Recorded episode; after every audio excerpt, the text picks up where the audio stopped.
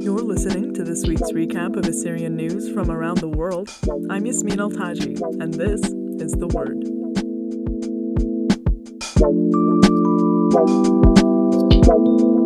An Assyrian church in northern Iraq was damaged this week by Turkish airstrikes targeting the Kurdistan Workers' Party. The Madi Assyrian Church is located in an Assyrian village in the Berwer region. A video of the church shared by the Assyrian Policy Institute this week shows shattered glass and a partially collapsed interior. It's another instance of civilian property in the region damaged as a result of ongoing conflict between Turkey and the Kurdistan Workers' Party, also known as the P K K. The Assyrian Democratic Movement, also known as Z O A, released a statement earlier this month condemning Turkish attacks in the region and calling for action on the parts of the United Nations as well as the respective governments of Iraq and the Kurdistan region. Z O A demanded the K R G compensate citizens affected by the damage, calling for reconstruction and rehabilitation. Assyrians are among civilians in the area caught in Turkish and P K K crossfire, facing damage to property, security, and livelihood as a result of the two parties' decades-long conflict that continues to escalate. And the Assyrian Aid Society has announced that this year's Mesopotamian Night will take place in the fall. The nonprofit organization will hold its fundraising event October twenty-third in Scottsdale, Arizona, and will feature a performance from Chicago-based singer Linda George. This year's Mesopotamian Night will be the first since the covid nineteen pandemic began. The project was founded in two thousand seven as a part of the Assyrian Aid Society, and all proceeds will benefit the organization. The Assyrian Aid Society has funded multiple projects, including a campaign to rebuild homes in the Assyrian village of Shakala and establishing an Assyrian school system in Iraq. Mesopotamian Night sponsorship opportunities will become available within the coming weeks, team member Rosanna A. Vaznajad told The Word, and tickets for the public will go on sale in August. And the Assyrian Church of the East Diocese of the Eastern U S is hosting its twenty-seventh annual Assyrian Graduation Blessing Ceremony. The graduation ceremony will take place at Saint Andrew's Church in Glenview, Illinois. This will be the organization's first in-person ceremony since covid nineteen after last year's went virtual. Applications are due June twentieth. That's all for this week in Assyrian news. Yasmin Al-Taji, The Word.